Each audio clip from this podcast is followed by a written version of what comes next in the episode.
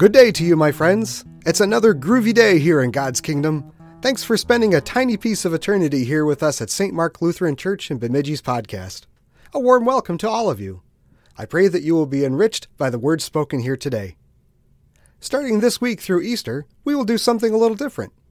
As we are two weeks into the season of Lent, we will continue two short devotions a week, but on Wednesdays, we will instead have the midweek sermon from St. Mark.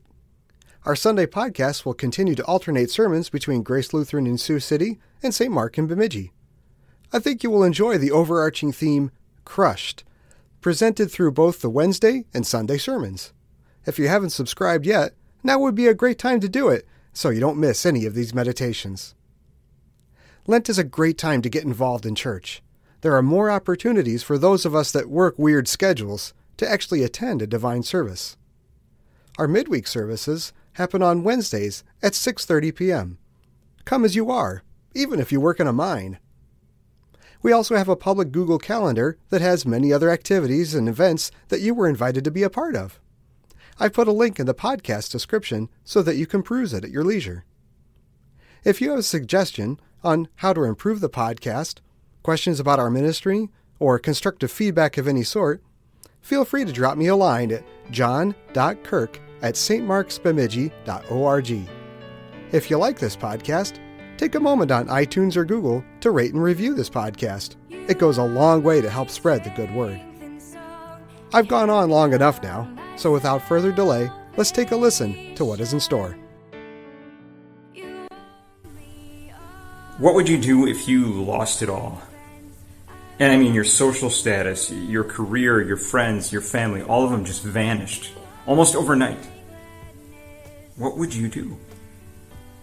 Because from celebrity stardom to business success or political success and acumen, stories of sin exposed, exposed and the ugly fall from greatness, those stories are way too common.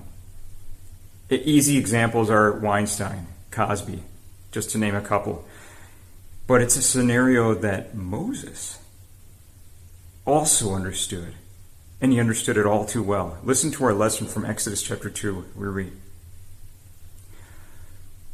One day, after Moses had grown up, he went out to where his people were and he watched them at their hard labor. He saw an Egyptian beating a Hebrew, one of his own people, and looking this way and that and seeing no one. He killed the Egyptian and hid him in the sand. And when Pharaoh heard of this, he tried to kill Moses, but Moses fled. Growing up as an adopted prince in Pharaoh's household for 40 years, Moses had it all. He really did. Only to lose it, as we said, overnight, thanks to one impulsive, and let's be honest here, sinful mistake. Even as an Egyptian prince, Moses was aware of his Hebrew heritage. So, when he came upon an Egyptian beating one of his fellow Hebrews, Moses lost it. And you know what he did. Witnessing such injustice, Moses Moses' anger and his indignation, they were justified. And let me say it again, they were justified, but he went about it the wrong way doing the right thing in the wrong way is always wrong. But we live in a culture where pragmatism is king. Where that as long as you get the results you wanted in the end, it does not matter how you got there. But God wants us to recognize that morality, that right and wrong, always matter to Him. Even when fighting injustice? Yeah, even when fighting injustice. So Moses' gut level response in that moment cost him 40 years in the wilderness.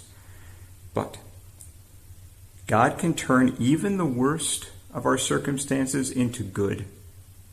He can.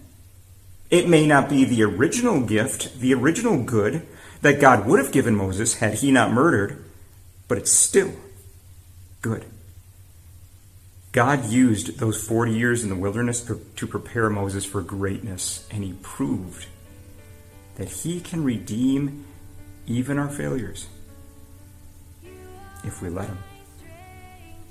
From 80 years old to 120 to age 120, Moses is a great reminder of that. Amen. That's all there is for today, but we are so happy you took a few moments out of your busy day to listen to God's Word with us. Please consider subscribing to our podcast to hear more devotions like this on Monday, Wednesday, and Fridays, and to hear our Sunday sermons as well. We also cordially invite you to join us for church every week at 8 a.m. and 10:30 a.m. on Sunday mornings. May God richly continue to bless the rest of your day.